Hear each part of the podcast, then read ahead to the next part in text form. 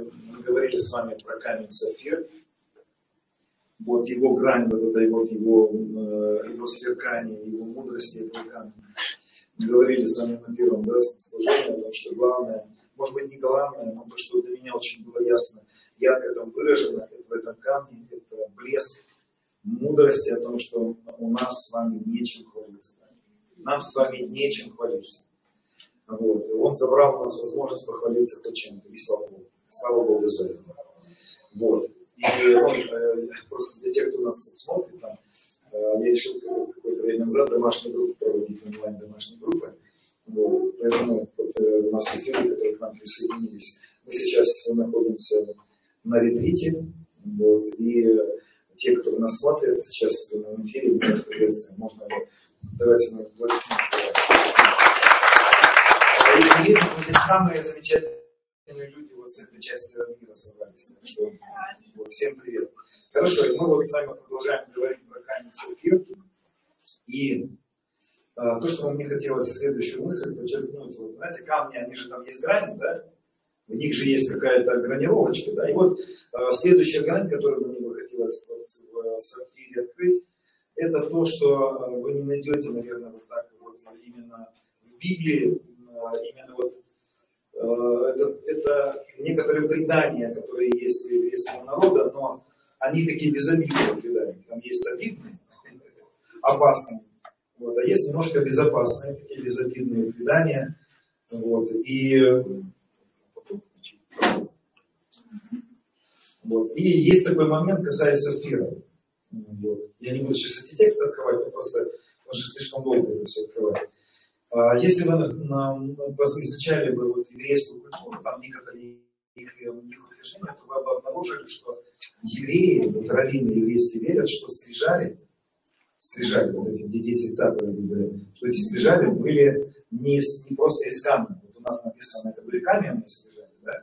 Вот. Но на самом деле вообще вот, вот весь ветхозаветная вся история, она очень славная. Там очень много славы было. Вот. Допустим, облако, в котором они ходили 40 лет. Кто Не слышно? Ну, если не слышно, тогда нам придется отключить сегодня, к сожалению. Потому что, э, или можно пододвинуть на том мире, чтобы можно было слышно. Не слышно вообще? Или, или что? Очень, очень невнятно. Ну, к сожалению. Редко надо убрать у него на микрофоне. Говорят, сильно прям Он пусть говорит, мы сейчас что-то делаем. Сейчас мы настроим. Если получится, друзья, слава Богу, не получится, то тогда, тогда и не получится. Тогда вот э, в следующий раз. Потому что ну, так, так вот спонтанно немножко получается. Техника, э, технику сейчас настраивает. Хорошо. Да, сейчас техника заезжает, она говорит, что плоховато слышно, ну пойдет, ну, пойдет, понять не ну все, тогда отвечать не нужно. Да. Просто сейчас немножко микрофон заводит, да?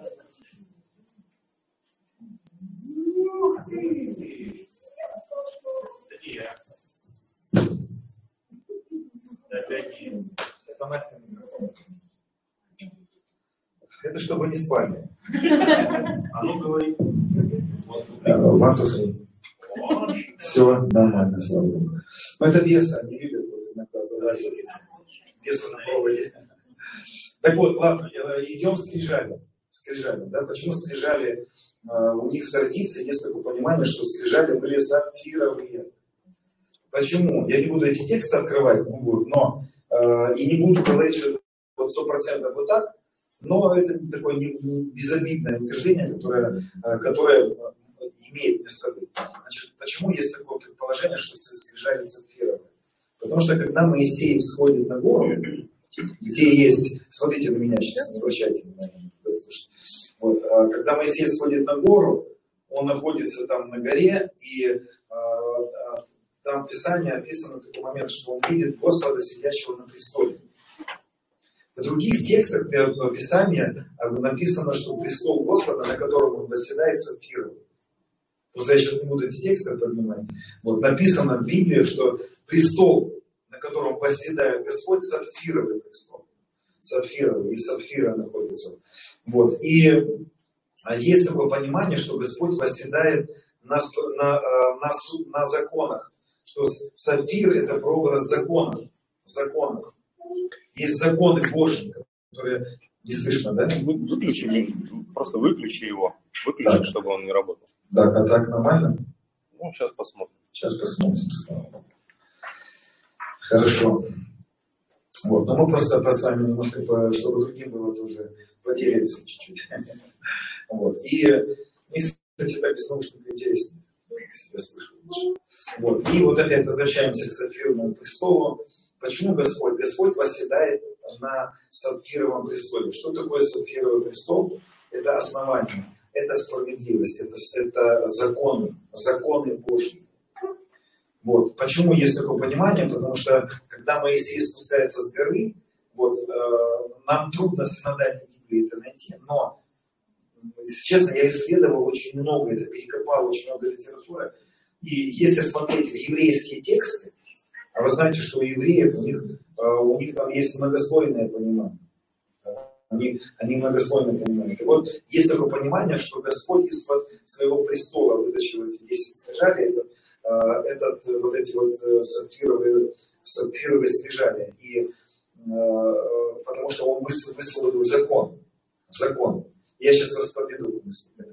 Вот. Есть одна, одна из граней сапфировых, камня сапфира, это закон Духа жизни. Закон Духа жизни.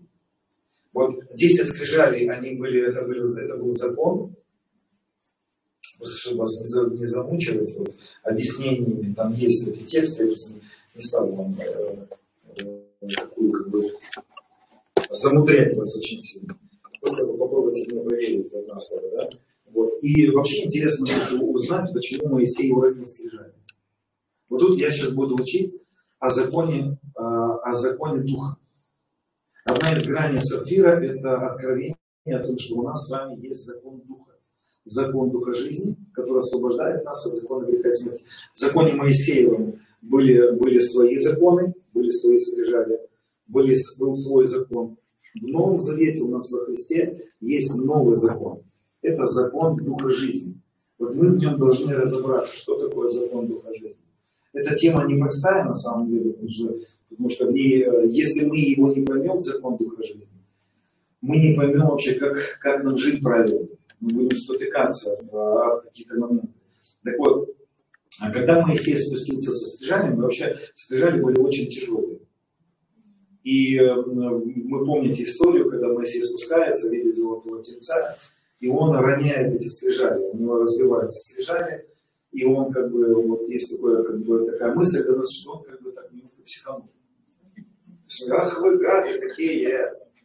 Тельца сделали, вы чего думали? И он как бы разбивает скрижали, и потом Господь говорит, ну ты что психанул-то, Моисей? Теперь давай сам как бы, ну, вот такая как будто история так развивается. На самом деле там не так все было. Потому что почему у Моисея э, разбиты были скрижали? В чем был смысл? Разве Моисей не знал, что они сделали тельца? Да он его на горе Господа упрашивает, чтобы тот не оставил. Потому что он еще на горе узнал, что был, э, был золотой телец. То есть Моисей, для Моисея не было каким-то новостью, что вот произошло вот такое вот э, грех в Израиле произошел.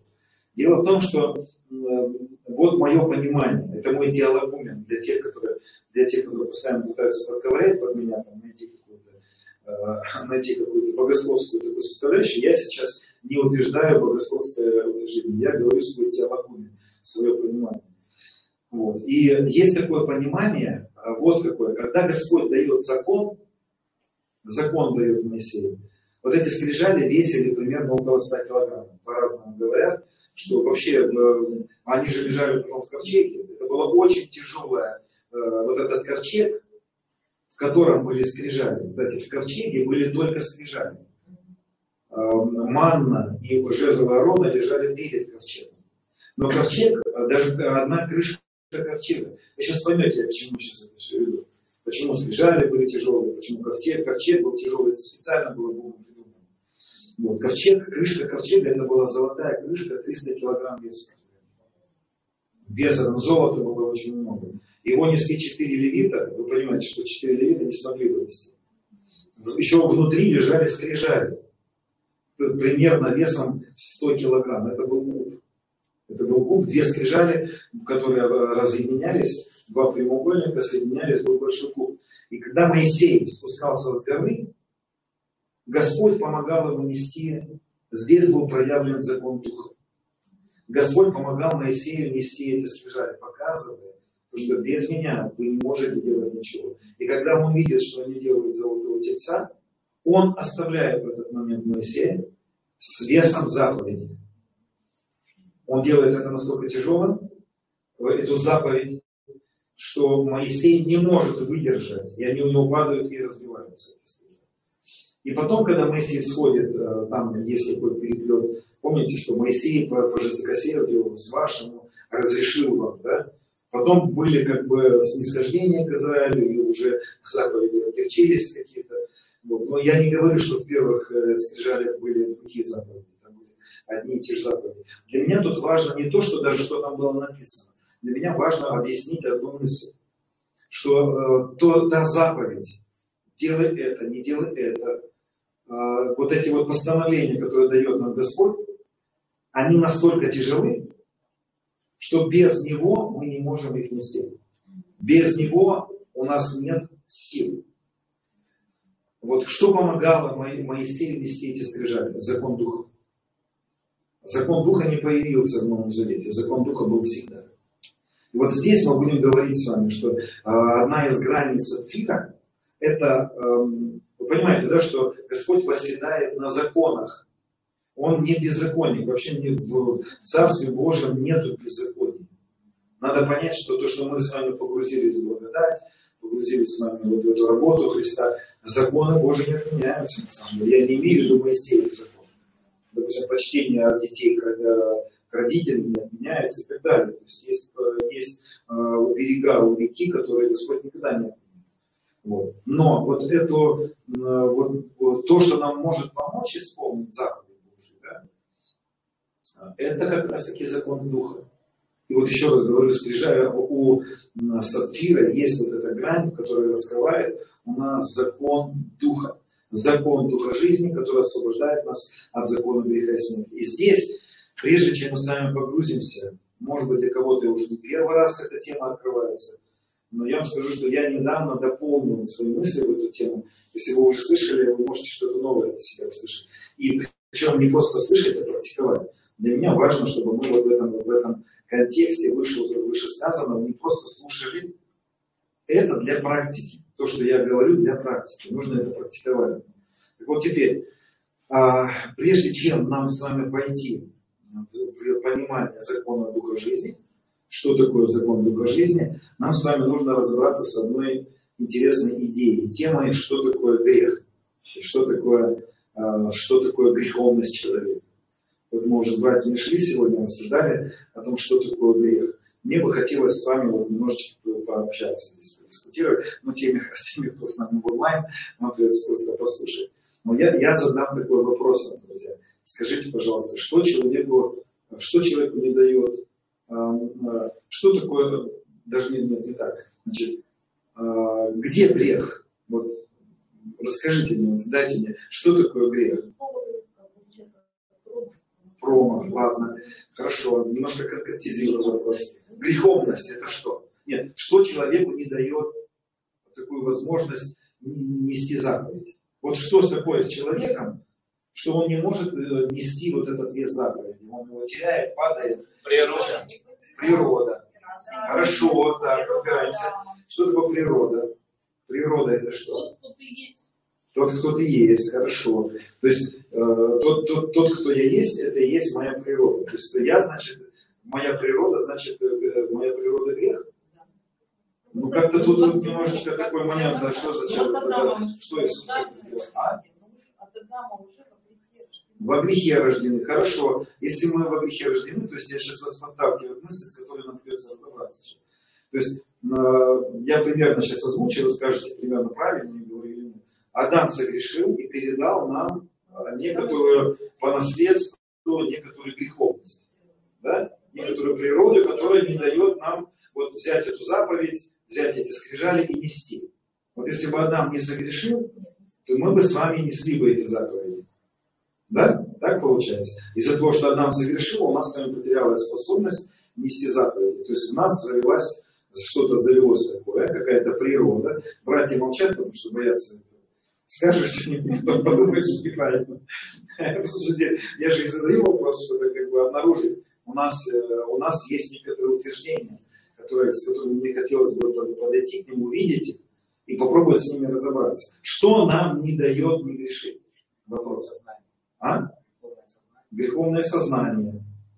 Ну, у ребенка нет греховного сознания. Давайте так смотрите, контраргумент.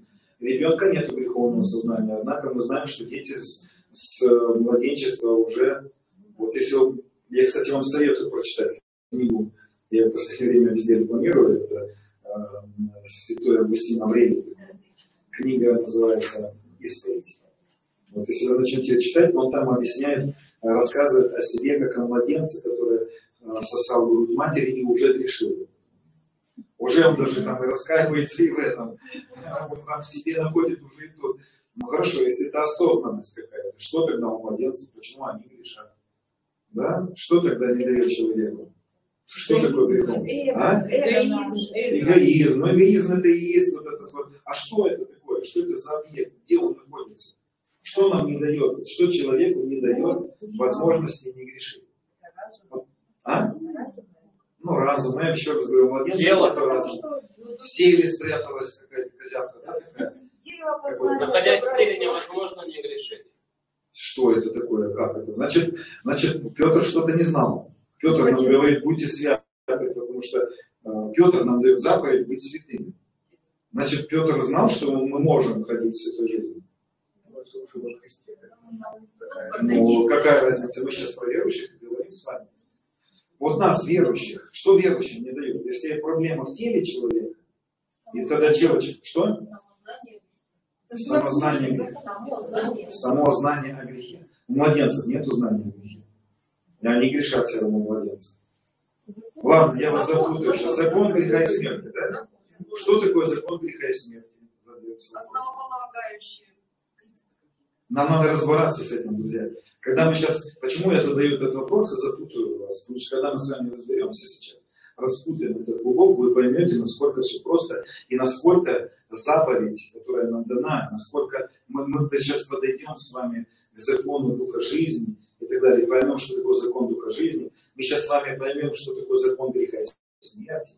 То есть в нас присутствует закон греха и смерти, который не дает нам как бы жить правильно. То есть Моисей почему уронил скрижаль? Потому что у него был закон греха и смерти.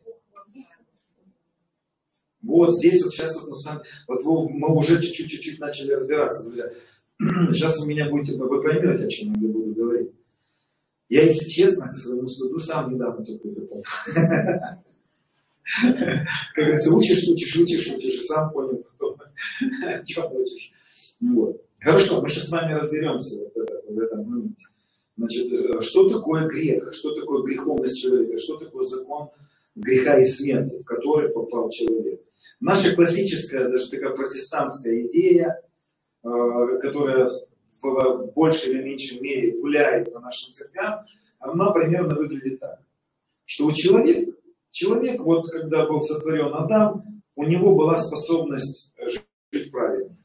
Потом, когда он согрешил, съел запретный плод, ну это как мне объясняли, я, я родился в 56 движении, Адам съел запретный плод, в человека попало семя запретного плода, и в нем, в нем появилось нечто, греховное тело плоти, так называемое, которое и не дает потом человеку возможность не грешить.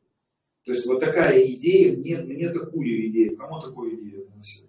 И вот это греховное тело плоти, с которым мы боремся, смиряем это греховное тело плоти. То есть это некоторое пребывание в нас чего-то такого. То есть мы-то так-то вроде ну, э, были бы, если бы не это греховное тело плоти, то мы так-то были бы вроде бы и ничего. Но так как у нас оно появилось, у нас такой нет способности, э, способности нести эти скрижали. Нам не дает нести эти скрижали, пребывающее в нас греховное тело плоти или закон греха и смерти. Да? Примерно так. Да? Похоже, да? Мысль. И вот, э, значит, церковь погружается в столетия, тысячелетия в борьбу с чем? В борьбу с некоторым пребыванием в нас чего-то. И это замкнутый круг. Это это и есть грех, но вы чуть попозже поймете. мысль очень простая, но она будет сложной, потому что вы встретитесь э, с некоторыми умозаключениями, которые вам у вас уже есть. Мы же будем сталкиваться, с, бороться с идеями. Вот. Я вам попробую объяснить, что такое, что произошло в Эдемском саду. Начну с конца. А, я вам скажу, друзья, вот что. Я верю, и я вам докажу это из Писания, что у человека никогда не было возможности У него его не было никогда. У человека при сотворении, когда Господь дал, создал человека, Он не вложил в него изначально возможность не грешить. В человеке не было никогда такой возможности не грешить. Еще до грехопадения, скажете, как это? Человек был несовершен, это и было совершенство человека. Это и было. А вы, когда я доведу эту мысль до конца, вы поймете то, о чем я говорил в предыдущем уроке. У вас все станет на свои места. У человека нечем хвалиться. У нас нечем. И это состояние было человека до сотворения, до, до грехопадения. Ну.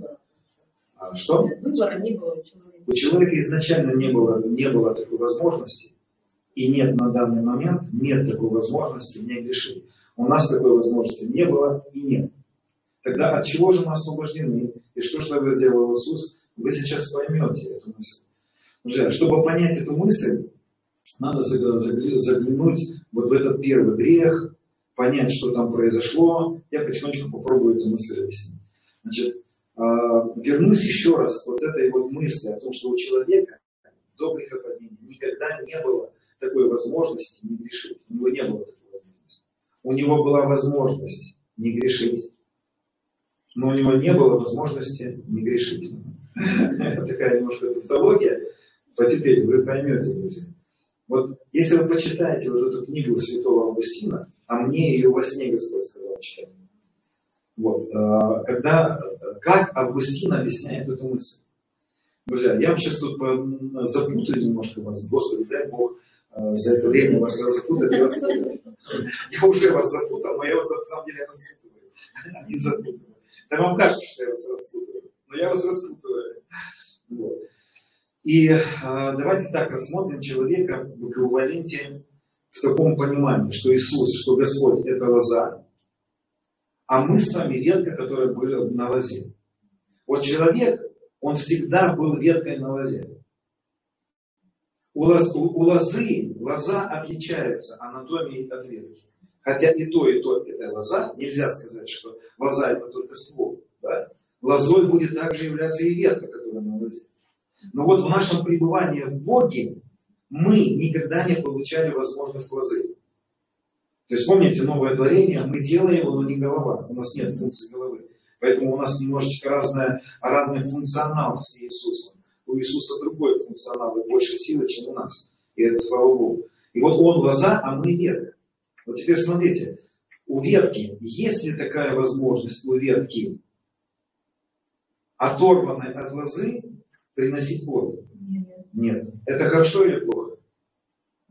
Хорошо. Нет, это не хорошо и не плохо. Это нейтральное состояние. У ветки никогда не было возможности принести плод без лозы, как и у человека. Никогда не было возможности принести плод без Бога. А теперь вот какую мысль еще. Мы сейчас фундамент закладываем в этом понимании. Теперь, смотрите, друзья, а, вот я вам такое объяснение греха объясню. Значит, покажу. Значит, что такое грех? Давайте представим себе, а, представим себе такой момент. Вот это у нас лоза есть, на лозе есть ветка, это мы, человечество, все, Адам. Давайте определимся с вами под понятием Адам. Я не буду говорить один человек, я буду говорить человечество. Я потому что так Писание подразумевает под понятием Адам человечество, человейник. Вот это вот ветка, одна ветка, ну, в которой много-много веточек. Это все одна большая ветка человека. Так вот, а, давайте такой пример приведу. Вот эта лоза, на ней есть веточка, и на веточке вдруг появилась виноградинка под названием «Верность супруга супруги». Верность супругов – это плод. Это плод. Что такое неверность? Это отсутствие верности. Мысль. Грех – это отсутствие праведности. Это отсутствие благочестия. Как тьма – это отсутствие света, так и грех – это отсутствие Божьего присутствия. Это отсутствие присутствия плода. Ловите, да, какая мысль интересная? Грех, он на самом деле не объективен. Так учили отцы церкви. Они говорили, что греховность человека это не объективность, это не объект, это не нечто пребывающее. Грех человека – это состояние человека. Что не дает человеку не грешить? Пребывающее в нем а, что-то, какое-то вот бытие? Нет. Человеку не дает не грешить оторванность от Бога. Смотрите, а, когда у ветки появляется, пропадает возможность приносить виноградинку под названием верность. Когда она отрывается от лозы. Вот это оторванное состояние от лозы. Это что? То есть, смотрите, ветка почему перестает приносить плод? Потому что в ней завелось что-то плохое? Или потому что она оторвалась от лозы? У нее появилась вот эта неспособность приносить плод, или она у нее была всегда? Она у нее всегда была. Понимаете, да? То есть у человека, а, у человека никогда не было возможности не грешить. У него не было. Но из-за того, что Господь пребывал в человеке, и человек пребывал с Богом в одном, в единении, у человека была возможность принести плод. Но у человека потерялась возможность приносить плод под названием верность. Автоматически человечество погрузилось в неверность или в другие грехи. То есть грех – это отсутствие плода. Понимаете, да, какая мысль? Да? Тогда почему, в чем причина э, греховности человека? В пребывающем в нем чего-то, вот какой-то вот э, червоточинки? Нет. Отсутствие Божьего присутствия. Причина, почему человек грешит, это отсутствие Бога в жизни человека. Возможность человеку не грешить появляется только лишь в одном случае, когда в его жизни появляется Бог. Присутствие в жизни ветки лозы дает ветке возможность принести плод. Отсутствие лозы не дает ветке приносить плод. Понимаете, да? да? То есть почему человек грешит? Потому что в нем что-то завелось плохое? Нет. Нет. Это не, не в этом проблема. Почему вот есть притча, помни притча, ну, много да, притча, когда Иисус говорит, что выгоняют семь да, духов, а дом, когда не заполняется, вопрос-то, проблема дома не в том, что там было семь духов, эти духи, духи были. Проблема в том, что там кого-то другого не было. Проблема человека небесы, а отсутствие Бога. Понимаете, какой акцент, как мы расставляем этот выраженный акцент? Тогда какая причина, тогда э, какая причина появляется у человека, не, не причина, какая возможность, что такое за возможность, которую Бог дает человеку, чтобы человек перестал грешить? Что это за возможность? Это Он в нас, это пребывание Его в нас. Понимаете? Поэтому а, причина, почему человек грешит, это не пребывающее в нем что-то что плохое, а отсутствие в нем кого-то хорошего. Понимаете, как все становится на свои места? А вот теперь смотрите, как, что делает религия, что делает религиозный дух. Он подталкивает человека очищать себя. Вот представьте, это лоза, ветка, отрывается от лозы эта ветка, и она начинает очищать себя. Она начинает смеять себя, она начинает, ну ничего, она знает, да? Она говорит, я-то так-то неплоха. Я-то так-то как бы могла бы эти скрижали нести, и этот вес я бы вынес, я бы исполнил бы эти заповеди. Просто мне что-то мешает. Просто внутри меня завелось греховное тело, завелась какая-то вот, вот этот вот закон греха и смерти. И из-за этого я не могу. А так-то я бы смог. Теперь освободите меня от этого греховного вот этого начала, и я смогу нести. О, как это слушается. Представляете, как Господу это слышится? Господь говорит, вы что? Вы до сих пор не поняли, что вы без меня ничего не можете? Понимаете, какая интересная мысль да, возникает? Как все расставляется по-другому? Тогда теперь какая задача наша с вами? Бороться с грехом. А как ты можешь бороться с, с... Потому что мы с вами же начинаем понимать, что грех это что? Это состояние, оторванное от человека от Бога. То есть человек, что произошло в Эдемском саду? В Эдемском саду произошел, а, произошел такой обман, которым, а, которым воспользовался да, сатана, он обманул человека, почему был обман.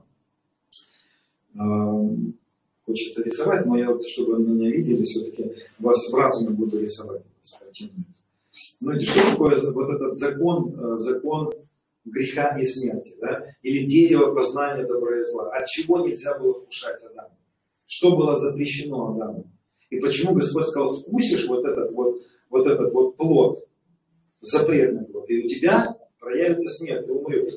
Вообще, я первое хочу сказать, смерть это не наказание. То есть это не просто что такое, да, Господь, ах ты гад такой. Съел все-таки, купил себе 13 iPhone. Взял все-таки себе этот, этот, этот запретный плод. А я говорю, ну-ка иди сюда, снимай давай штаны, он такой, ремень, на тебя, выходи отсюда, наказан. Но мы так мы себе представляем то, что там произошло. На самом деле, я вам скажу, я немножко по-другому вам эту картину представлю. Я вам вообще сейчас представляю восточное богословие. Я вам говорю сейчас, рассказываю, как Восток представлял грех и проблему человека и спасение человека.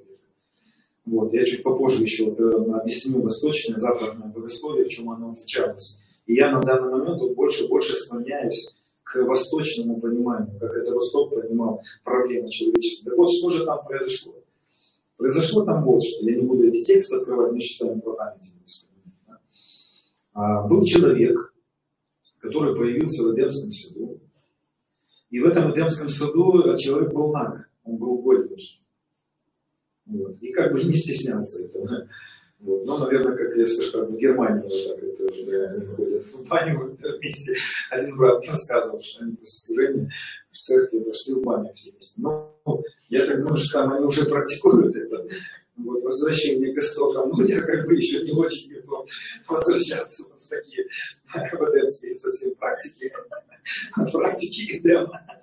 Я еще как бы, мы все-таки вот славяне немножко у нас по-другому работает. Вот.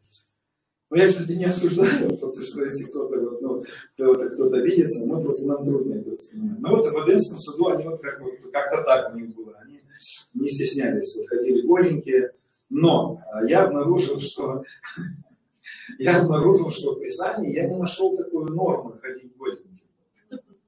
Господь одетый в ризы, ангелы одетые.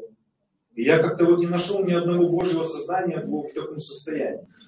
Вот. Но я вам скажу, что там на самом деле произошло. Произошло там вот что. Когда Господь сотворил человека в шестой день, он, он завел его в седьмой день, в шестом дне он его сотворил, и завел его в седьмой день.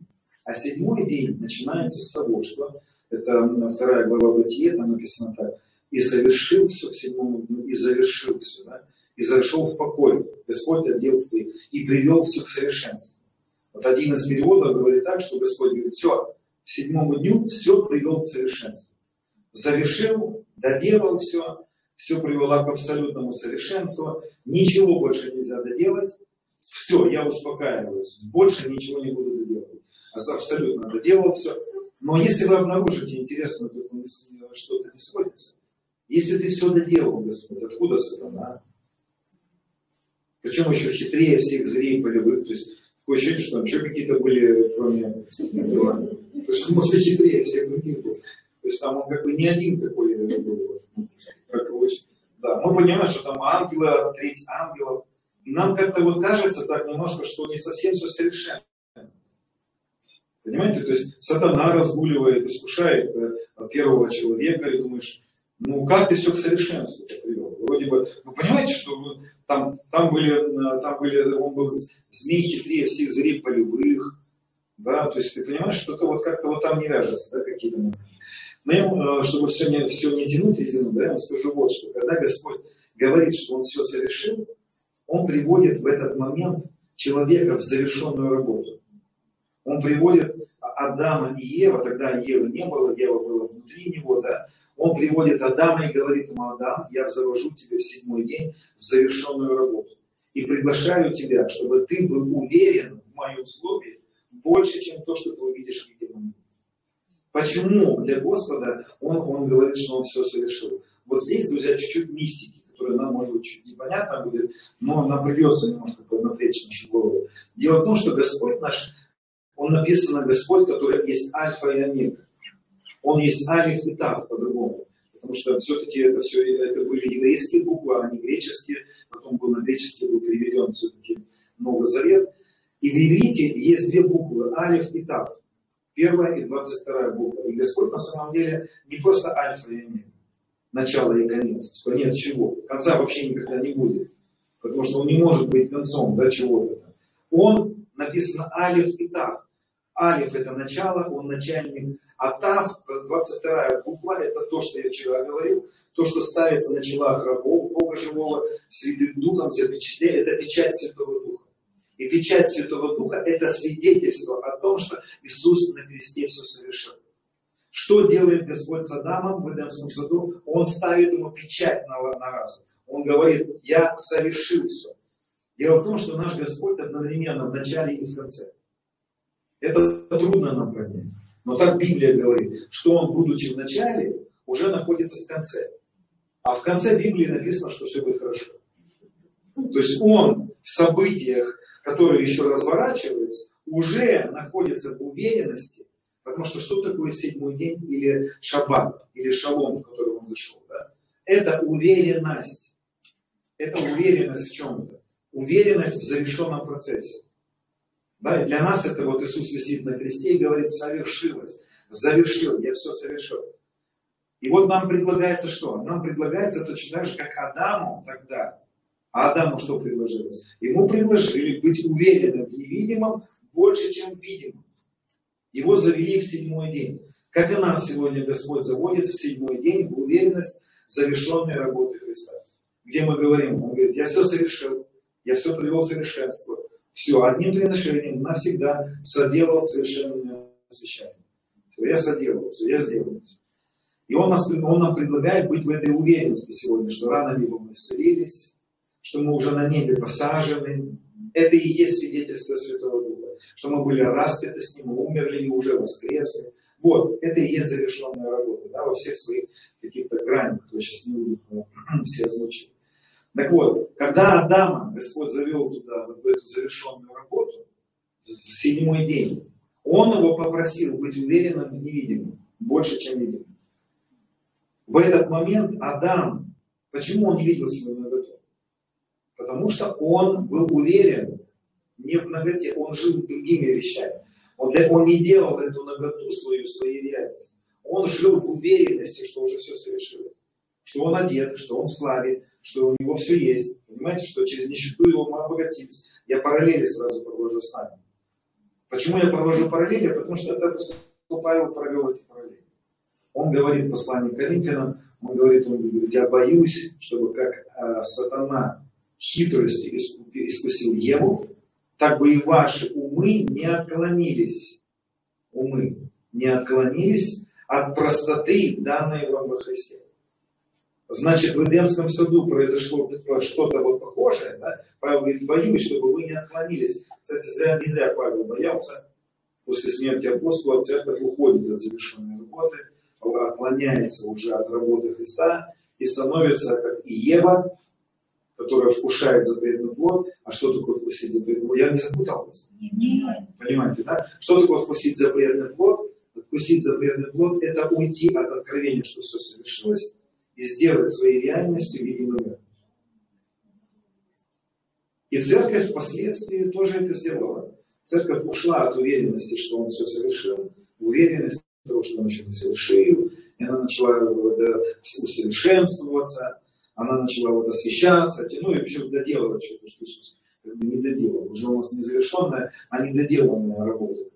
У нас даже вот такие тексты есть, как Павел говорит, что я своей жертвой дополняю э, то, что вот э, недостаток скорбей Христовых. Мы даже вот так вот переводим иногда, у нас даже синодально, что Павел своими какими-то своими страданиями дополняет недостаток скорбей Христовых. Уже в смысле, чтобы у скорбях Христова какой-то недостаток был, и Павел уже их дополнял. Понимаете? А там на самом деле не так надо было перевести. Там правильно перевести так, что Павел говорит, я в скорбях Христовых восполняю недостаток в теле. То есть его побивали, у него был недостаток в теле, какие-то сферы, в которых он, и он говорит, я в скорбях Христовых восполняю свой недостаток, а не своими страданиями восполняю недостаток. скорбей Христовых. Но понимаете, да, что церковь отходила потихонечку. Она больше становилась уверенным, видимым. Как и Ева. Что сделала Ева? Ева в Эдемском саду написано и увидела она, вкусила запретный плод, и увидела она, что она нагая. Да? Вот я объясняю это так. Вот эта буква И очень часто она э, у нас в русском языке буква И, она как бы э, хронологию делает событий. Я зашел в комнату и сел на стул. Да? Я взял кофе и попил. То есть это разные действия. Но в греческом языке вот эта буква И, которая у нас как И переводится, это греческое слово Кай, оно очень часто носит не, э, эм, оно пытается не объяснить хронологию, а объясняет одно и то же событие. Одно и то же событие. И там, когда мы, если мы посмотрели, вот сейчас не будем открывать, э, там написано так, и впустила она запретный плод, что значит увидела себя ногой. В чем был запретный плод? Увидеть свою ноготу, то есть перевести свой взгляд на видимый мир – и сделать видимую реальность своей реальностью. Вот что было запретный плод. Она впустила запретный плод, что значит стала уверенной в видимом. То есть она вышла из завершенной работы. Она вышла из уверенности того, что он все совершил. Я все привел к совершенству. Все, ты, ты все имеешь. Что делает сатана? Он приходит к нам и пытается наш взгляд увести. И говорит, да нет, не все он еще делает. Посмотри, сколько людей умирает. Посмотри, сколько людей болеет. Посмотри, сколько войн. Разве он что-то доделал? И он пытается, знаете, вот на эту наготу, на то, что еще не совершенство, да, несовершенно. Но мы знаем из записания, что когда Ева э, с Адамом, и потом что она дала? Она отдала Адаму этот же. То есть, что она сделала? Она сделала его уверенным видимым. Она ему, примерно это было так. Он пришел с работы, уставший, голодный. Голодный, мужики знают, как это бывает. Она завела свою ножовку, эту ручку, и начала пилить его. Денег нет. Платье где? Понимаешь, она, ты мне пришлось, ну, самой в, в лист одеться. Ты что? Мало зарабатываешь, этого нет, того нет, того нет. И она его свела на уровень того, чего у нее нет. И он принял, вышел из уверенности, что у них все есть, в уверенность того, что у них нет. Понимаете, это первая, первая проблема, которая там произошла. Да? Понимаете мысль, да? Если не понимаете, то спросите, я еще раз попробую объяснить. Вот. А в нашем сегодняшнем церковном, да, современном, уже заветном эквиваленте, это когда мы, а, когда ты, допустим, человек сидит на собрании, говорит, рано Иисус исцелился. Приходит домой. Что-то как-то... Что-то не, не исцелился, наверное. Да нет, что-то не работает это еще. Наверное, надо еще что-то. И вот а, наши какие-то видимые вещи, которые, в которых нас оставляет Господь. И вот заметьте одну интересную вещь, что там Он их, им сказал, что Он уже все совершил. А на самом деле сатана гуляет себе, они голенькие. Понимаете, то есть у них там было уже противоречие. И у нас это сегодня есть. Он на кресте говорит, совершил все, завершил, привел к совершенству. Я все сделал. И мы говорим, да, Иисус, ты все сделал. Потом выходим в служение. Ракеты летают, самолеты летают. Ну, что ты как бы бы не сделал, не сделал. Понимаете, да, что он пытается сделать, брат? Он пытается нас убедить в том, что он не доделал. Он пытается нас убедить в видимом мире. Он говорит, вот она ваша реальность. А не... Это было первое, то, что там совершился дьявол. Я обычно так рисую, рисую язык змеи. Помните, да, что это добро и зло. Я рисую язык змеи, он раздвоенный язык змеи. Не зря у змеи раздвоенный язык. Потому что на языке у врага есть две лжи. То есть ложь, разделенная на две части. Есть добро, а есть зло зло. И вот, друзья, что такое зло? Вот это первая часть зла. Зло – это сделать своей реальностью видимым. Это первая часть греха. Это увести свой взгляд с работы Христа. Ну, допустим, я сейчас вам объясню, как зло действует очень часто. Просыпаешься утром, вечером, такое служение было, на домаш, пели, поклонялись, присутствие Божие переживали, вечерю. Ты чувствовал Бога, ты чувствовал внутри себя, а себя внутри него, и пел песни все. Утром просыпаешься, и ты думаешь, ничего не понял. То ли с ночного клуба, то ли, то ли я нету... Ты что такое? Ты понимаешь, что ты как будто последний грешник.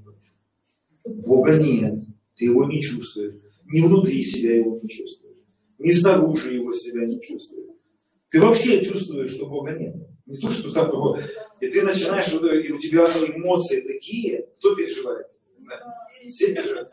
Вот каждое, я лично каждое утро, вечером ложусь в таком настроении. Все, о, Иисус, утром просыпаюсь. Ой! Скрипит все, думаешь, Господи!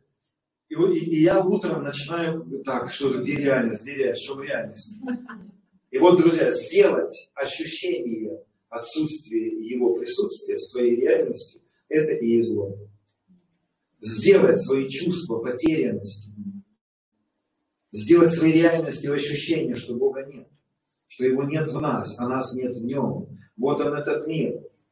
Вот это, если ты делаешь это своей реальностью, это и есть первая часть греха. Ты говоришь, вы думаете, грех это алкоголизм, там, убийство? Нет, это все следствие этого греха. Это все последствия. Или, допустим, ты, тебе надо платить там, по счетам, вот приходит момент платить по счетам, и ты, ты, ты такой довольный, вчера еще, через нищету мы обогатились, ты закрыл мои кредиты, кредиты закрыты, давайте провозглашать, давайте, кредиты закрыты. И потом такой, где платить кредит, а тебе платить кредит. И такой, вот это, вот это вот обман. Да нет, все, не потопаешь, не полопаешь. А все, это все ерунда, все. Нет, да ладно, еще в прощение это я верю, что он простил меня, хотя я не чувствую, ну ладно. А кредиты, они не закрыты. И человек, и ты раз и вот эту видимую реальность на готов. И вы заметите, что у Господа есть какой-то такой прикол интересный. Он, он почему-то еще с Эдемского сада постоянно затягивается ответом. Он почему-то постоянно затягивает с вот этим осуществлением ожидаемого видимого. Что там? Ну что, трудно было сразу и ходить? Что такое? Что ты с ними делал там, я не понимаю. Но вы же знаете историю, когда они съели этот запретный плод, да? Он тут же приходит с одеждой, не одевает. То есть, по сути, одежда-то уже были. Понимаете, все, что он нам сказал, это правда, это все есть. Просто это есть в невидимом. В не, даже это может быть видимо, но для нас невидимо. Для нас есть все от этого приготовил для нас трапезу победы. Все, она приготовлена. До нее дойти надо. А это все есть. Нам надо продолжать верить, надо продолжать идти. Нам надо продолжать быть уверенным. Это есть промежутки времени, где-то вот впереди, где-то за горизонтом, но нам продолжать идти. Это есть. И вот они не дождались в Эдемском саду, они сделали своей реальностью видимый мир и съели эту, эту ложь, и сделали это своей реальностью. И как следствие зла, они перескакивают на добро. Вот здесь вот интересно заметить, что в дереве познания греха делает добро. Что это за добро такое, да? И мы же понимаем, что это добро в кавычках. Это не добро, это нам кажется добро.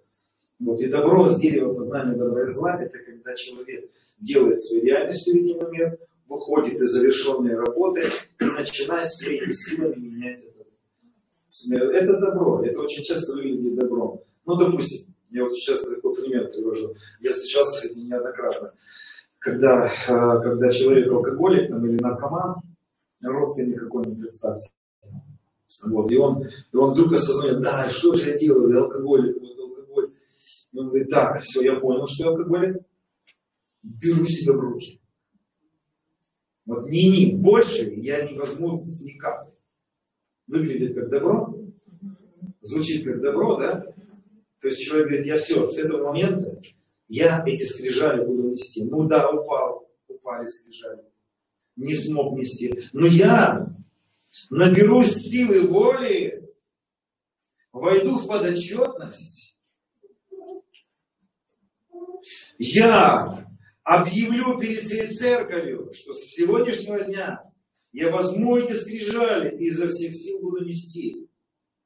Понимаете, да, это выглядит добро, мы себе молодец, какой ты молодец. Но это добро в кавычках, то есть это выглядит для нас, это выглядит добром для людей, когда человек пытается справиться со своими проблемами, но для Бога это выглядит злом. Почему? Потому что здесь как раз таки случается самоправедность. Я сам справлюсь. Но помните, с чего мы начинали? А у, у веточки-то нет такой способности. У ветки-то нет такой способности самому справиться. У нее никогда ее и не было этой возможности. И вот э, представьте себе этого человека, который, который говорит, я сейчас буду, я справлюсь. Так, в чем же проблема? Он начинает размышлять. В чем проблема, что я уронил эти скрижали? Почему я не смог справиться? Почему я не смог справиться с алкоголем? Так, наверное, это наследственность. Так, это где-то вот греховная натура, это что-то во мне пребывающее. Сначала мне надо с этим справиться. И мы начинаем погружаться в некоторые христианские и нехристианские идеи, как справиться с вот этой вот греховной натурой, с этим вот а, законом греха и смерти. Мы начинаем его смирять, мы начинаем больше молиться, чтобы его смирить. Мы начинаем, там, у нас много идей есть, и христианских, и нехристианских, воздержания. Там у нас появляются монастыри, у нас появляются обеты, и все остальное. Там очень много-много-много вот этой вот идеи приходит человечество, вот человек. Но все это выглядит добром. Все это выглядит для человечества добром. Попытка справиться со своей неспособностью не грешит. Но человек грешит и в этот момент. Потому что он как раз таки осуществляет грех первого человека. А грех первого человека вот в чем. Господь, я сам справлюсь. Я не дождался одежды. Я не дождался, когда ты пришел. Я пошел в самоправедность. Я сам буду править теперь. Я справлюсь. Ты, ты, не, ты не помог. Ты не исцелил меня, когда я просил. Ты не сделал это, когда я, я ждал. Все, я буду сам теперь справляться. И человек погружает, и вот эта ветка лозы, она начинает быть самоправедной. Этого и ждал всегда сатана. Он этого и хотел, чтобы мы погружали, знаете, вот эту религиозную попытку справиться со своим грехом, со своей греховностью. И ни у кого это не получается, вы не заметили? Никто не может справиться с, со своей греховностью, потому что греховность человека – это не пребывание в нас чего-то. Греховность человека – это отсутствие в нас кого-то. Поэтому человек никогда не должен был идти вот в эту попытку очистить себя. Еще раз представьте себе, ветка оторвалась от лозы, не может принести, принести плод, она не может не пить, она не может не блудить, она не может этого не делать, потому что в ней потеряла, у нее никогда это не было, этой возможности. И вот эта, эта ветка начинает себя очищать. Вы понимаете, как это смотрится для Бога, да? Поэтому он никак, Господь никогда не хотел, чтобы мы боролись с грехом. Потому что как можно бороться со своей анатомией? И наша неспособность не грешить, это не хорошо и не плохо. А вот святой Августин, он сравнивал вот эту, эту мысль с еще один интересный пример, это женщина. Женщина не может родить без мужчины. Правда? Ну, не считая современных всех идей, но и все равно там мужчина нужен. Вот. Женщина не может родить без мужчин. Это хорошо или плохо? Не хорошо, не плохо. Это анатомия такая. Понимаете? То есть это просто анатомия. Анатомия человека. Человек не может без Бога принести плод. Все, и точно. Это плохо? Нет, это не плохо. Это и не хорошо, и не плохо. Но можно сказать, что это хорошо, как бы. Но точно неплохо. Заметьте, как мы все переворачиваем. Человек не может не грешить, и это хорошо, а не плохо. Это для самоправедного человека плохо. А для человека, который осознает свою нужду в Боге, это хорошо. Вы понимаете, как все переворачивается? У нас при грехопадении теряются понятия, что хорошо, что плохо. То, что было хорошо, стало плохо. А то, что было плохо, стало вдруг хорошо. Это было плохо, это было плохо. Вот смотрите, что Господь говорит человеку в Эдемском саду? Не ешь от запретного плода. Что Он ему говорит? Он ему говорит, не пытайся понять, что ты не, не, не, не иди в эти попытки жить без меня. У тебя не получится. Если ты пойдешь в самоправедность, если ты попытаешься оторваться от меня и жить самостоятельной жизнью, ты умрешь. Ты погрузишься в свою неспособность не грешить. Ты погрузишься в свою анатомию. У тебя это твоя анатомия. У тебя нет такой способности. И из-за того, что у тебя нет способности жить без меня, куда ты погрузишься? в тьму. Потому что без меня ты тьма, только со мною ты свет. И поэтому, да, вроде бы мы с ним одно, но не, один, но не одно по, по сути. Мы с ним одно становимся по качеству, но не по количеству, а по качеству становимся одно, но не им. Он всегда остается головой. Он всегда остается единственной нашей возможностью жить святой жизнью. Так вот, что такое закон Духа жизни? А закон Духа жизни – это не некоторые, знаете, формулы какие-то, которые у нас включают. Закон Духа жизни – это Он и есть. Закон Духа жизни – это присутствие в нас Святого Духа. Это Дух Святой. Дух Святой и есть закон Духа жизни, который освободил меня от закона греха и смерти. А что такое закон? От чего освобождает нас Дух Святой? От отделенности. Поэтому человек почему не может не грешить? Потому что это его анатомия. Во что человек погрушается при грехе? В самость, в отделенность. И самость, отделенность, это и есть закон греха и смерти. Закон греха и смерти – это анатомия человека. А закон Духа жизни – это присутствие в нас Святого Духа. Когда Дух Святой поселяется в нас, у нас появляется возможность принести плод. Когда у женщины появляется мужчина, у нее появляется возможность. Только лишь возможность. Теперь послушай, присутствие в нас Святого Духа не гарантия Святой жизни, а всего лишь возможность, которой мы можем воспользоваться или не воспользоваться. И теперь мы из места, места Писания, которые я вам докажу из мест Писания, всю эту идею, всю эту теорию, да, вот так идею. 15 глава Евангелия от Иоанна Иисус говорит, «Я лоза, а вы ветви. Кто прибудет во мне, а я в нем, тот принесет много плода. А, ибо без меня не можете делать ничего. То, что мы не можем делать ничего, это наша анатомия. Вот это и есть. Вот это и есть проблема. То есть, по сути, это не проблема. Но она становится проблемой, когда мы без него начинаем. А так в нем это не проблема. Это нормально. Отсутствие у женщины возможности рожать без мужчины, это нормально. Это только вот в самости это ненормально. То есть проваливается. Представьте себе, женщина говорит, я сейчас напрягусь. Я сейчас возьму себя в руки. Это вот то, чем занимается церковь. Я сейчас возьму пост, и у меня получится родить ребенка. И надо, а теперь давайте соберемся на молитву. И мы начинаем молиться друг, и ветка молится друг за друга, и молимся, все, и ты сейчас, я тебя провозглашаю с этого момента. Собираются женщины в кружочек, и, и, и друг другу говорят, так, сейчас мы возьмем себя в руки, и мы, и мы все-таки уговорим себя, мы на семинарах, мы, мы себя вот этими вот, вы понимаете, что это бессмысленно. Все, то есть это анатомия наша. Это можно, я даже так скажу, что вот Святой Августин, он говорит, что это, это не хорошо и не плохо. Вот наша невозможность без него жить благочестиво. Но я все-таки думаю, что все-таки это хорошо, что у нас есть такая анатомия, в которой мы не можем жить без него. Это хорошо, что он нам дал такое. Потому что если бы у нас была возможность жить без него, мы бы ей воспользовались и жили бы хорошенько. И мы жили бы самостоятельные боги, вечно живя в своей самости. Вот, ну, живя как, как мы хотели. Слава Богу, что Он нам не дал эту возможность жить без Него. Потому что Он и есть наш шалом. Он и есть наша лоза. Он и есть закон Духа жизни. Закон Духа жизни это не формула. Это присутствие Святого Духа внутри нас. И именно его присутствие с нами и дает нам возможность нести скрижали.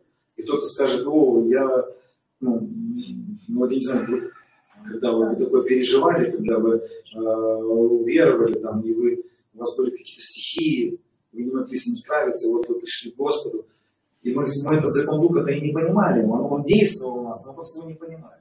И вот ты перешел Дух Святой, и вдруг ты почувствовал, вспомните, как вдруг все, раз, и ты свободен ты свободен. И почему ты стал свободен? И потом ты говоришь, да это я такой, это потому что я такой. И мы, и мы иногда вот это вот к себе присваиваем, это потому что я такой. Нет, это не потому что я такой. И помните, я вам говорил, что первая тема, она нам понадобится здесь, нам нечем хвалиться. Опять мы приходим к тому, что нам нечем хвалиться. Это наша анатомия. Я немощен. И только в нем я силен. Я все могу, но только в укрепляющем меня Иисусе Христе. Да, я всемогущий. Но не потому, что это я такой всемогущий, а потому, что всемогущий поселился внутри меня. Потому что Он стал со мной одно. Вот еще один текст, который хорошо объясняет эту мысль. Это седьмая глава, седьмая глава Римлян. А, я вам покажу один ключ в этой главе седьмой. Господи, сейчас седьмая глава. И э, вот эта седьмая глава очень много запутала э, церкви, запутала богословов, запутала. Потому что здесь Павел, он как будто бы здесь себя представляет в, такой, в, такой, ну, в рабском таком, он как будто говорит, я вот что хочу делать, ну, что же мне делать, вот эти вот мысли он тут озвучил. Я прочитаю, почему здесь Павел, ну давайте посмотрим, это а, 14 стих 7 главы. Ибо мы знаем, что закон духовен, а я плотян, продан греху, ибо не понимаешь, что делаю. Потому что не то делаю, что хочу. А что хочу, что ненавижу, то делаю. Вот. А, если же делаю то, чего не хочу, соглашаюсь с законом, что он добр. То есть закон Божий, говорю, не делай это. То есть правильно говорит закон, не убей, не возжелай. Но я не могу, а потом, а потому уже не я делаю, но живущий во мне грех. Вот здесь вот вроде бы Павел начинает нас запутывать. Я сейчас говорю, что это не мы такие, а он говорит, это живущий во мне грех. Но я вам сейчас объясню, о чем он идет речь. Дальше, смотрите, он говорит, ибо знаю, что не живет во мне, то есть плоти моей, доброе. Вот здесь он начинает открывать анатомию человека. Не живет во мне доброе. Потому что желание добра вроде как есть во мне, но чтобы сделать он в себе не нахожу. То есть, что такое закон греха и смерти? Не найти в себе способности сделать он. Это обнаружить в себе свою анатомию. Нет у меня этой способности. Вот желание добра есть, а чтобы сделать он, не могу найти все это в себе. Где это? Как это? Вот. Потому что уже не я делаю, но живущий во грех. О, вот тут, кстати, вот, вот сути, написано, живущий во мне грех. Сейчас мы разберемся. А, ибо знаю, что не живет во мне, то есть плоти моей доброе, потому что желание добра есть во мне, что без закона не нахожу. Доброго хочу, которого хочу, не делаю, а злое, которое не хочу, делаю. Если же делаю то, чего не хочу, то уже не, де, не я делаю, но живущий во мне грех. Итак, если я нахожу закон, что когда хочу делать доброе, принадлежит мне злое, ибо по внутреннему человеку нахожу удовольствие в законе Божьем, в членах моих нахожу иной закон, противоборствующий закону ума моего, делающий меня пленником закона греховного, находящегося в членах моих. Бедный я человек, кто избавит меня от этого тела смерти? И дальше мы благодарю Бога моего Иисусом Христом, Господа нашего. Итак, тот же самый я умом моим служу закону Божию, а плотью служу закону греха. Вот он здесь подводит человека к тому, что у нас есть вот эта вот неспособность не грешить. Да? И почему здесь Павел говорит о себе в таком в настоящем времени? Потому что в начало главы, надо понять, начало главы прочитать. Вот. А начало главы начинается вот как. Разве вы не знаете, братья, ибо говорю знающим закон, что закон имеет власть над человеком, пока он жив. Замужняя женщина привязана законом к живому мужу.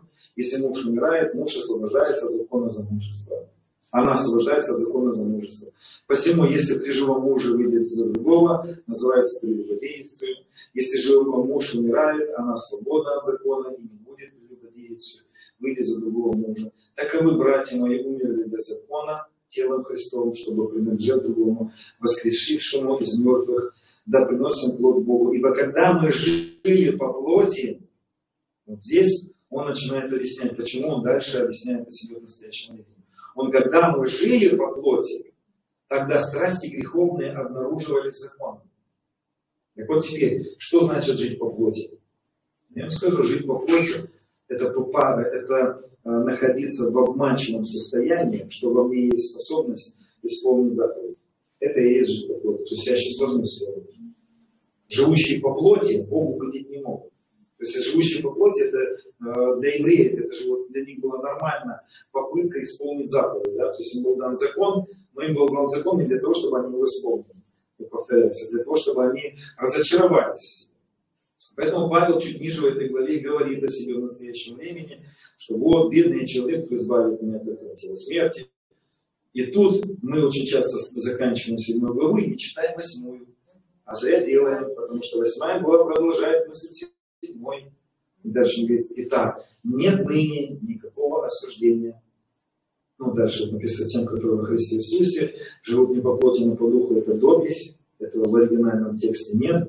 Там просто написано так, нет ныне никакого осуждения. Потому что закон Духа жизни во Христе Иисусе освободил меня от закона греха и смерти. То есть Павел, помните, в 7 главе, бедный я человек, кто избавит меня от этого тела смерти? А в 7 главе он говорит, закон Духа жизни освободил меня от закона греха и смерти. Но на самом деле, если вы бы изучали вот здесь, вы обнаружили бы, что здесь переводчики подставили слово «меня». Как бы Павел говорит про себя. Но на самом деле в подстрочном греческом тексте вместо «меня» стоит слово «тебя». Павел говорит здесь вот что. Ну, потому что закон Духа жизни во Христе Иисусе освободил тебя от закона греха и смерти. Так вот, от чего же освободил нас Господь? От какого греха и закона греха и смерти? Что же, от чего же что такое грех? Он говорит, что вот хочу делать грех, обнаруживается. Что же такое, от чего же Господь нас освободил? От себя. От себя, от отделенного состояния. Вспомните, мы сейчас раскручиваем, раскручиваем эту мысль. Тяжеловатая она, но я вам еще раз повторю. Друзья, греховное тело плоти – это богословие апостола Павла. Так он пытался объяснить, меня просто нет времени долго это объяснять. Так он пытался объяснить греховность человека. Ну так вот, от чего же нас освобождает Господь? От состояния отделенного. Ветка оторвалась от лозы и попала во что? Хочу делать, хочу виноградинку из себя выдавить, а не могу.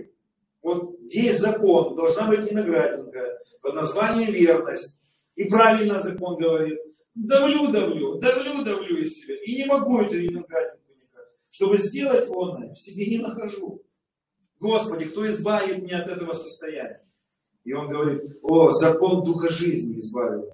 То есть, другими словами, Павел говорит, о, присутствие Святого Духа внутри меня избавило меня от отделенного состояния и дало мне возможность теперь иметь пребывание Бога внутри меня и меня внутри Бога, что дает мне теперь способность. От чего избавляет, избавляет закон Духа жизни? От отделенного состояния. Понимаете, да, друзья? То есть, другими словами, была незамужняя, стала замужней. От чего избавляет, избавляет замужество? От незамужества. Вот, друзья, вы не запутались, я надеюсь.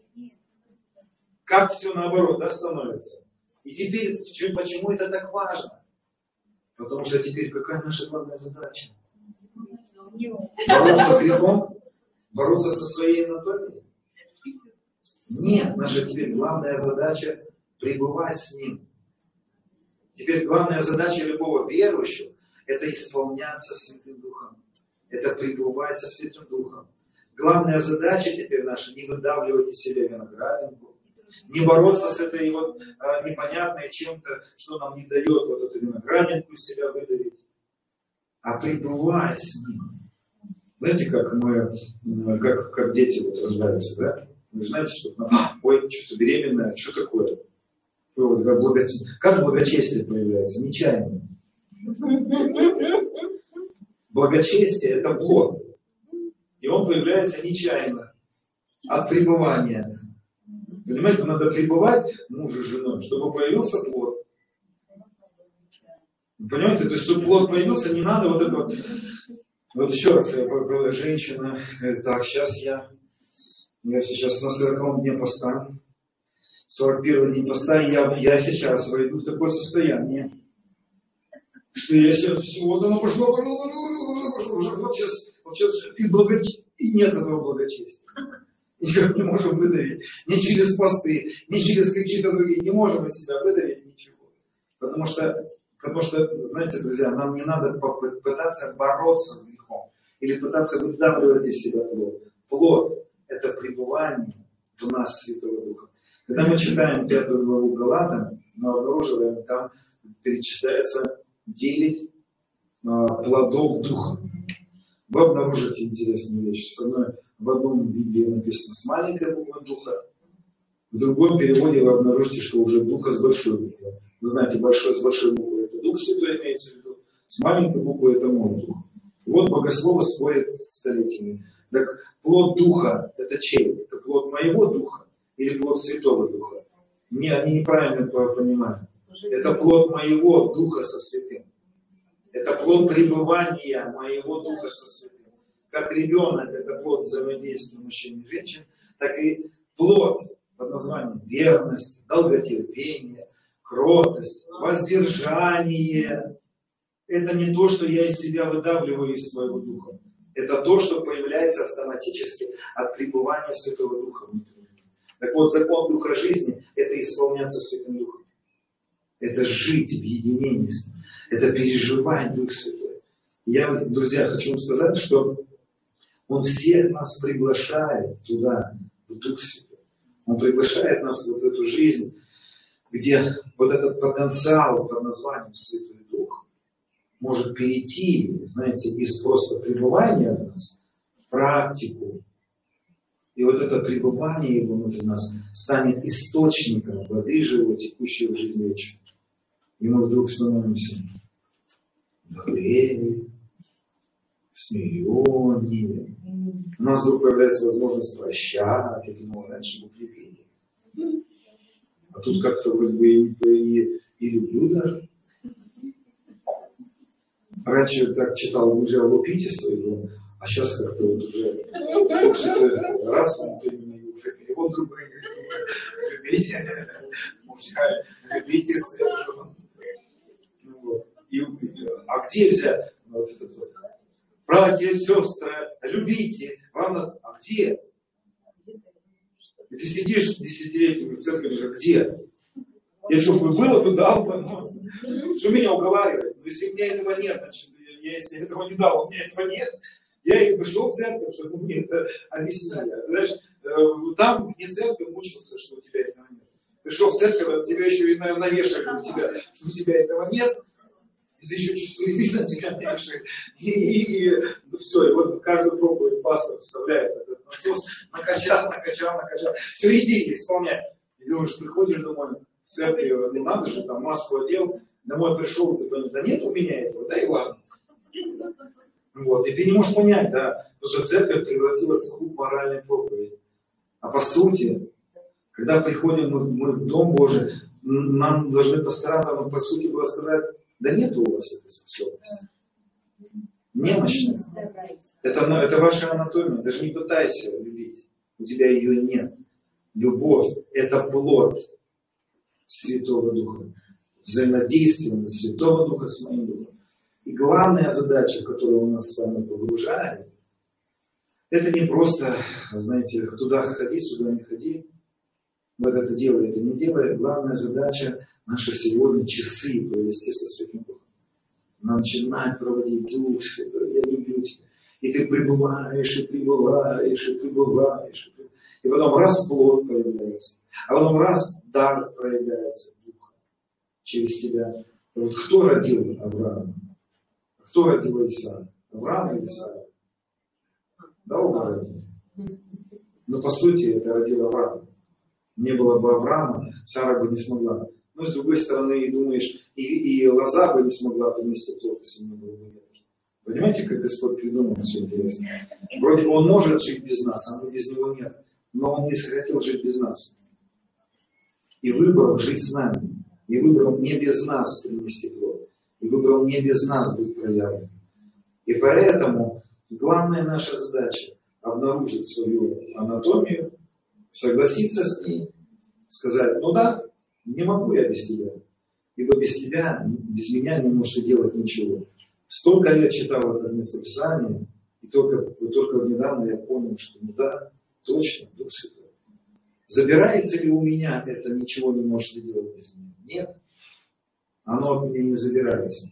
Но мне дается пребывание Его внутри меня, что дает мне гарантию жить благочестиво, жить победоносной жизнью, жить жизнью человека святого, нравственного и так далее. И это единственная возможность, друзья, жить. Единственная возможность. Аминь. Аминь, аминь. Попробуйте меня сейчас спросить, может быть, э, может быть есть какие-то вопросы.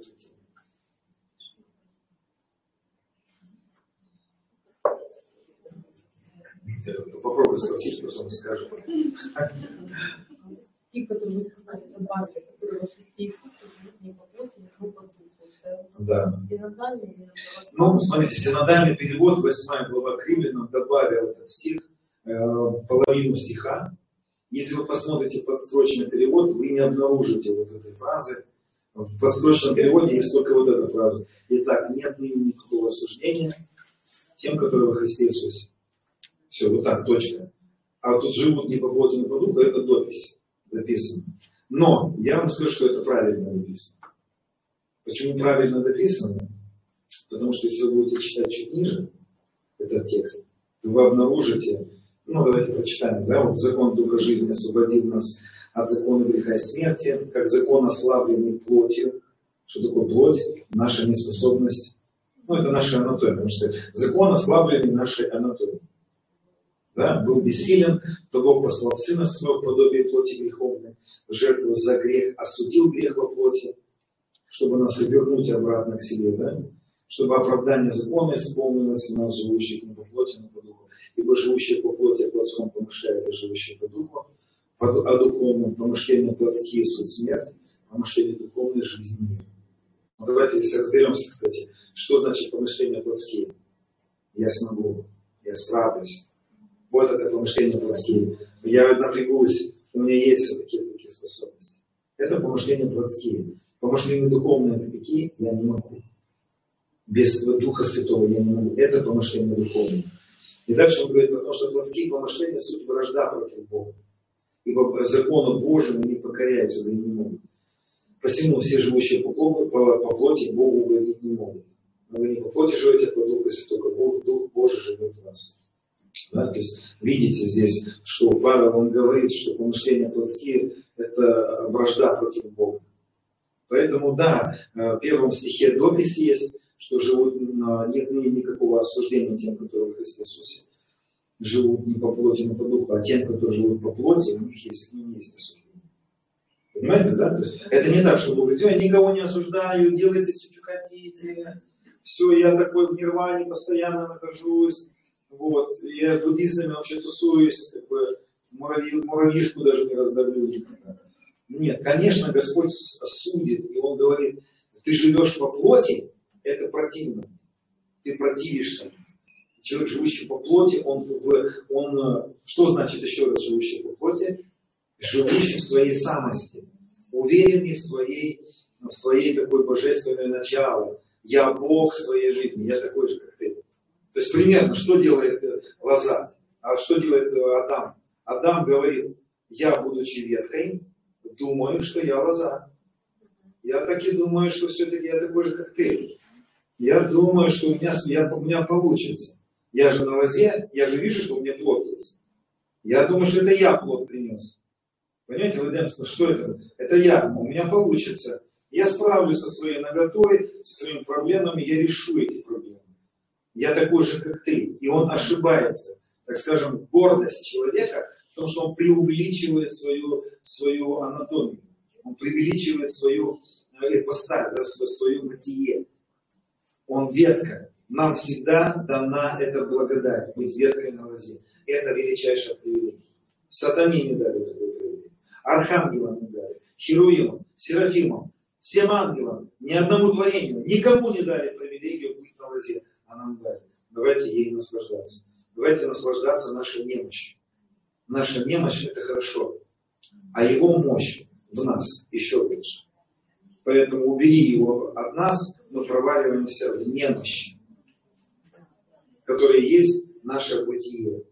Он возвращает нас к себе. Вот тут я, кстати, скажу еще одну фразу вам, расскажу, как, как мне понравилось, как Августин ее эту мысль рас, раскручивает. Как он ее вкусно, как он ее правильно вообще объясняет, эту мысль. Он вообще вот в своей книге, вот исповедь, он доносит такую мысль интересную. Он говорит, что, что никто из нас вообще не может спастись. У человека вообще, то есть вы понимаете, какая у ветки возможность спасти? Да никакая. Она же немощная. У нее же нет на это способности. Вот. Поэтому, когда юноша спрашивает, а что же делать? Да, э, что нам еще делать, чтобы спастись? Иисус перечисляет нам. Сделай это, сделай это, сделай это. Зачем он юноше богатому перечислял? Чтобы тот понял, потому что юноше какой был вопрос. Вот. Я с юности соблюдаю заповеди. Что мне еще там сделать? Ну да. Да, я эти планки перепрыгнул, эту, эту. Я так-то неплохо, Иисус. Что там, ну накидай мне еще задание, я и это сделаю. И тогда Иисус ему говорит, а, ты думаешь, что ты такой хороший? Ты думаешь, что ты поднял эти заповеди? Ты напрягся и нес эти скрижали? Тогда я покажу тебе, что ты не можешь эти скрижали нести. Все свои денежки прямо сейчас отдай. А! И падают скрижали, потому что не может. Что делает Иисус? Доказывает молодому человеку, что он плотян, что у него нет такой способности. И неправильно был поставлен вопрос, что делает, чтобы спастись. А ученики-то слушают. Ученики-то оставили дома свои. Они-то исполнили в эту часть. А они говорят, потом уходит этот молодой человек встречает, они говорят, а вообще кто тогда спастись может? Чего они перепугались? Они же-то оставили дома. Они-то сделали то, что он не смог сделать. Потому что когда Иисус перечислял весь этот списочек, огласите весь список, пожалуйста. То в этот момент каждый из апостолов такой, опачки, здесь я не сделал, другой обнаружил, что он здесь не сделал, третий обнаружил, что он там скрижали уронил. И все приходят к откровению. Кто взойдет на гору Господню? Никто. Никто из нас не взойдет на гору Господню благодаря своему благочестию, чистому сердцу и так далее. Никто это не может делать. И Иисус подчеркивает, человеком это невозможно. И никогда не будет возможно. Это твоя анатомия человека. Ты немощен. И силен только лишь во мне. А Бог все возможно. Он другими словами редко, тебе это невозможно. А я лоза, я, у меня получится. Я сделаю. Понимаете, да? И в этот момент, конечно, вот Августин, он такую мысль вкусную для меня, как я ее увидел, он говорит, никто этот человек не мог спасти своими силами. И как, как происходит спасение человека? Он говорит, Бог, Отец, в своей любви к этому оторванному Адаму, а Адам это все мы, в своей самости, в своей вот этой вот живой смерти, как он ее называет, живая смерть. Живые, но мертвые, отделенные. А что такое грех? Отделиться отделенным И он говорит, Бог настолько любит человека, но он понимает, во что провалился человек. Понимаете, вот как Восток смотрел на спасение. Восточная церковь всегда видела проблему человека не в, не в нарушении закона, не в законодательстве, не в юридизме. Восточная церковь всегда видела проблему человека не в том, что человек нарушил закон, а в том, что человек отделил себя от Бога. И, и Августин объясняет так спасение. Он говорит, что делает Бог как любящий отец. Он видит сына своего, который, который ну, я сейчас на современном, который схватил ключи отца от машины. Подумал, я смогу. Вставляет ключи в машину и несется в пропасть. И, знаете, когда человек учится водить, он педали а, он, а у него нет это спит. Говорит, ты куда? Ты зачем? Не делай, у тебя нет на это способности. Ты не ты маленький. У тебя, я не дал тебе это. И что делает Бог? Бог врывается в человечество. Во что врывается? В отделенность, в самость. Умирает за человека. Берет эту смерть. И что, что лишает нас Господь? Он лишает нас не просто преследования закона, Он лишает нас отделенного состояния. Он всех нас распинает. И Он всех нас без нашей воли. Августин говорит, что Бог настолько любит человека, что Он не спрашивает человека спасти его или нет. Он врывается в человечество, любя хватает его и спасает его, забирает его и говорит, все, ты опять со мной. И он говорит такую фразу, Бог не, не дает возможности или выбора человеку спастись. Но он оставляет выбор человеку отказаться от того спасения, которое он дает человеку во Христе. Понимаете, какая интересная мысль? Господь не дает человеку возможность спастись. Он дает человеку возможность отказаться теперь от спасения. Во что приводит человек, Бог человека, человечество после Христа? В то же самое, во что был помещен Адам. Адам не выбирал родиться. Его родили. Он не выбирал спастись. Он был в этом. Понимаете, мы родились, нам мы не спрашивали его. Он родил нас через смерть Христа. Когда Он умер, мы умерли. Когда Он воскрес, все воскресли. И всем Он дал опять возможность. Все, теперь я на кресте примирил вас с собой. Не вменяю больше вам преступления. Помните, Бог на кресте примирил с собой мир, не вменяя больше людям преступления. И нам дал слово примирения. Все, Он с нами примирился.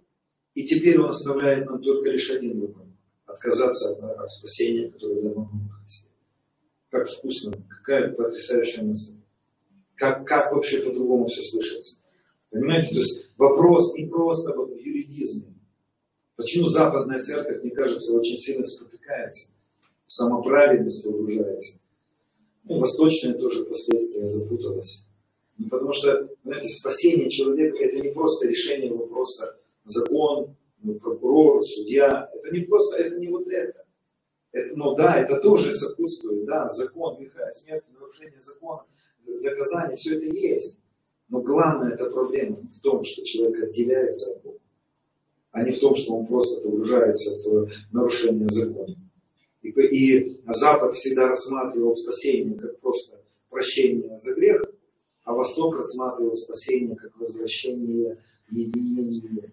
Вы послушайте, какая разница. Ты можешь просто принять то, что тебя простили, и дальше продолжать быть сам.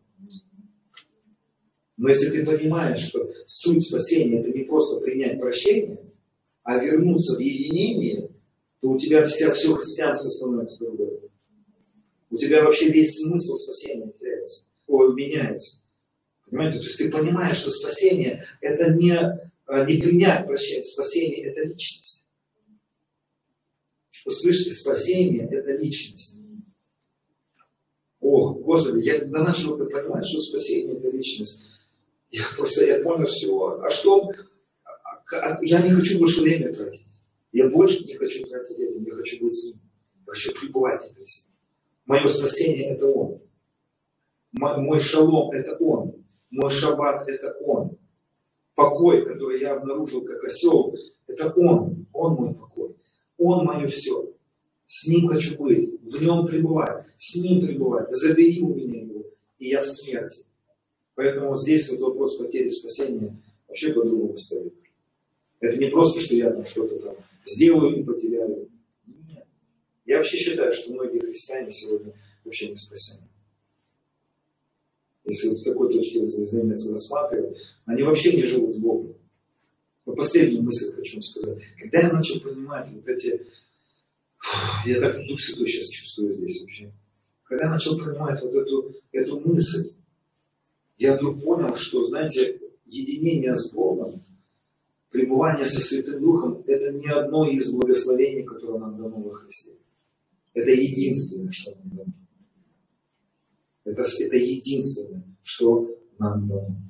А освобождение от проклятий, исцеление болезни – это как следствие Его присутствия в нас.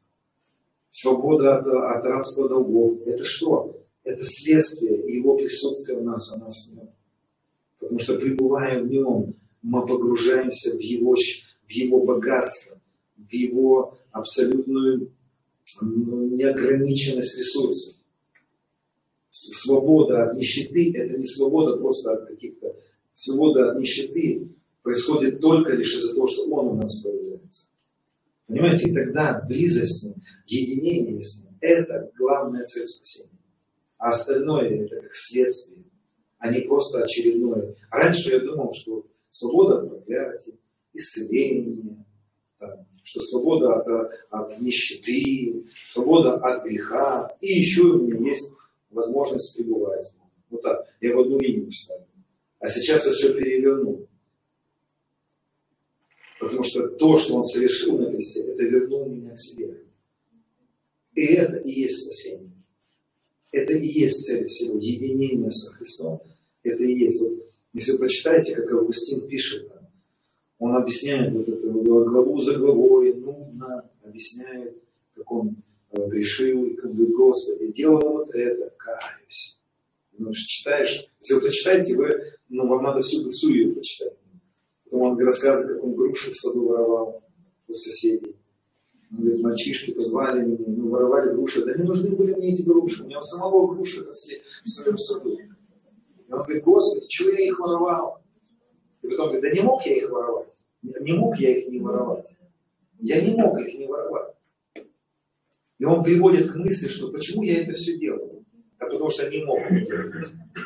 И дальше он приводит к мысли, а почему вдруг я, у меня появилась возможность перестать жить? И он говорит, где я мог найти это, в чем я мог найти? И дальше он приводит к мысли, ты внутри меня стал источником, который освободил меня от меня, от меня, отделенного от тебя, и стал во мне этой рекой, которая начала течь в жизнь вечную, и стал во мне источником. Он пожил, кстати, больше 90 лет, допустим. Тогда люди столько не жили. Потому что он описывает настолько красиво Дух Святой, как он переживает Дух Святой, как он переживает его как реку, которая течет внутри него, которая стала источником. Друзья, нетление и жизнь вечная – это не состояние нашего течения времени. Нетление – это личность. Как и смерть – это личность, так и победа над смертью. Это не просто остановка внутри меня закона греха и смерти. Победа над смертью – это победа над отделенностью, в первую очередь. Поэтому, если мы не рассматриваем единение со Христом, а рассматриваем просто нетление, как, как жизнь в, в эквиваленте времени подольше, то это все грех. Потому что жизнью вечной не является течение времени. Жизнью вечной является Он. И стал во мне жизнью вечной. Он и стал источником. Он моя жизнь, понимаете? И поэтому единение с Ним – это моя главная цель. И если я этого не понял, я промахнулся. Я пошел мимо величайшего дара, который был дан. Христос в нас и есть упование, ожидание, все чаяния, которые мы ждем. Он внутри нас, друзья. Нас?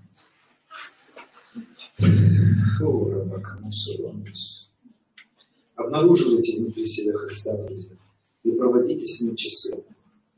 Научитесь проводить с Ним месяц, часы, много, много, много, много, пребывая, пребывая, пребывая, пребывая, пребывая. Мы ожидаем явления сыновей Божьих, ожидаем вот эту славу Божью. Ух, как мы промахнемся, если мы ждем этого.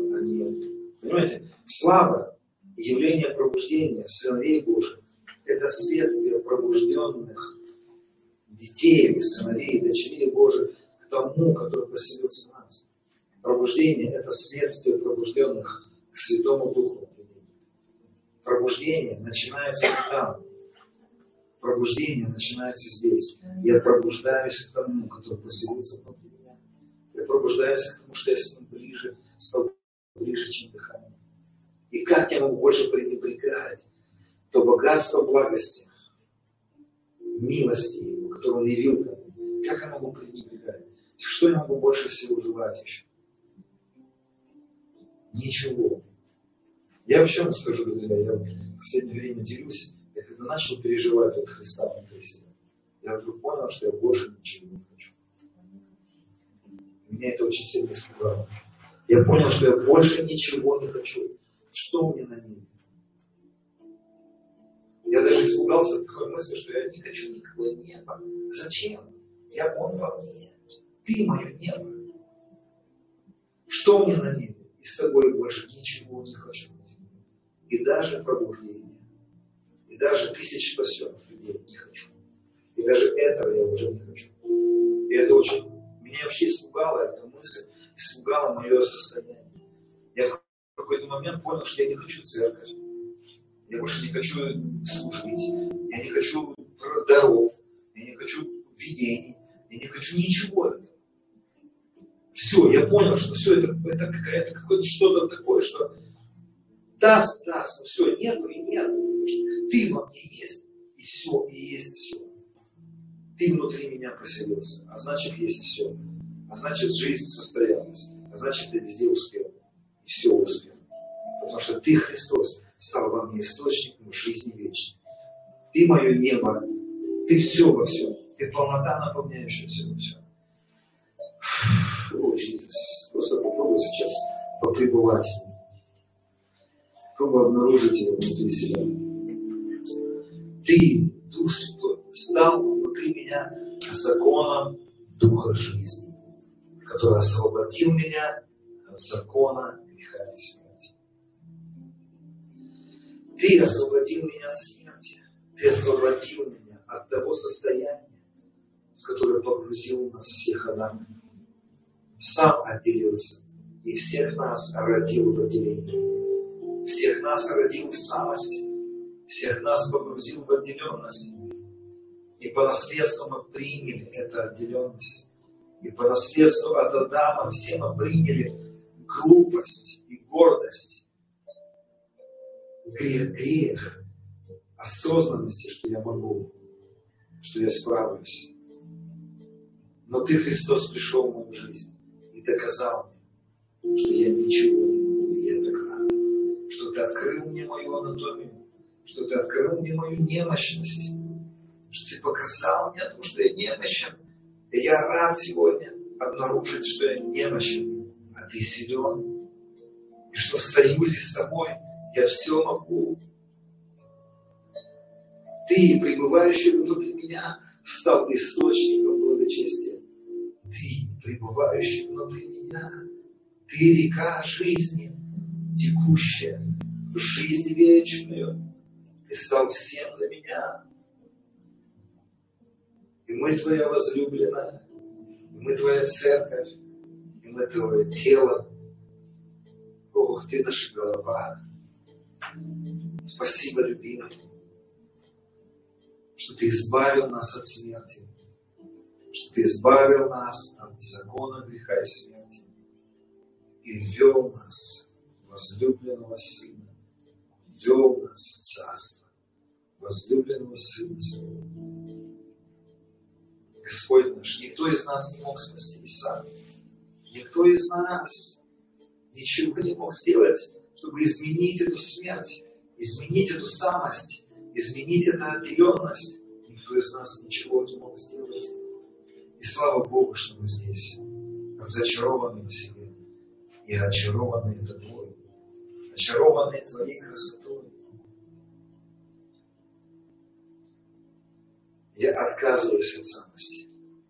Я отказываюсь от самости. И говорю тебе, я ничего больше не могу делать без тебя. Да и не хочу. Ты жизнь моя. Ты жизнь моя. Ты любовь моя. О, любимый. Спасибо, что ты приселился во мне. А меня поселил внутри себя и ввел меня в Троицу. И меня поселил в Троицу. Ты вплел меня в Яхве. Сделал меня частью себя. И это не потому, что я заслужил. Это ты сделал сам. Это ты выбрал жить. Ты не захотел жить без меня. Ты любишь нас, Господь. И мы благодарим Тебя. И благодарим Тебя, Иисус. О, спасибо, любимый. Спасибо, любимый. Что Ты вернул нас обратно под главу Христа. Что мы Твое тело, а Ты наша голова. Я рад, что мы с тобой стали одно. Но ты больше нас. Ты великий, сильный, всемогущий, славный. И ты, мой Господь. И ты, мой Господь. И это ты, мой Господь. И это ты, то колесо, в котором я колесо. Это ты тот сын, в котором я сын. Ты мой Голгал. Ты мое пребывание. О, Иисус, спасибо. Я благодарю Тебя, что мы заходим в сезон Твоей славы, Твоей силы. Но дай нам это время раскрыть Тебя. Научи нас, Дух Святой. Пусть закон Духа жизни раскроется внутри нас. И Ты поселился в нас и избавил нас от отделенности. Избавил нас от закона греха и смерти. Ты взял нас, эту лозу, гордую, думающую о себе, что она ветку, думающую себе, что она лоза, и привила нас к себе. И мы теперь супруга твоя. И тот плод, который мы принесли или приносили, мы свидетельствуем тебе, что это мы, это ты через нас. Те люди, которые были исцелены через нас, мы благодарны тебе, что ты это сделал вместе с нами, сделал это через нас. Поэтому всю славу отдаем тебе. Слава тебе. И те плоды праведности, которые мы проявляем в своей жизни, это не мы, это ты, пребывающий в нас. И ту любовь, которую ты являл через нас, это не мы. Нам нечем хвалиться. Разве только крестом Господа нашего, на котором мы были распяты и отделены от отделения. Крест стал причиной нашей победоносной жизни.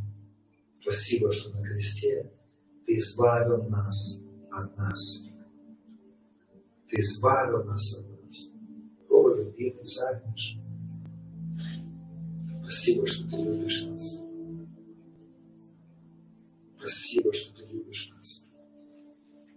Господь, мы верим, что Ты явишь в грядущих веках, в это время, преизобильное богатство благости, которое есть Христос в нас, упование славы.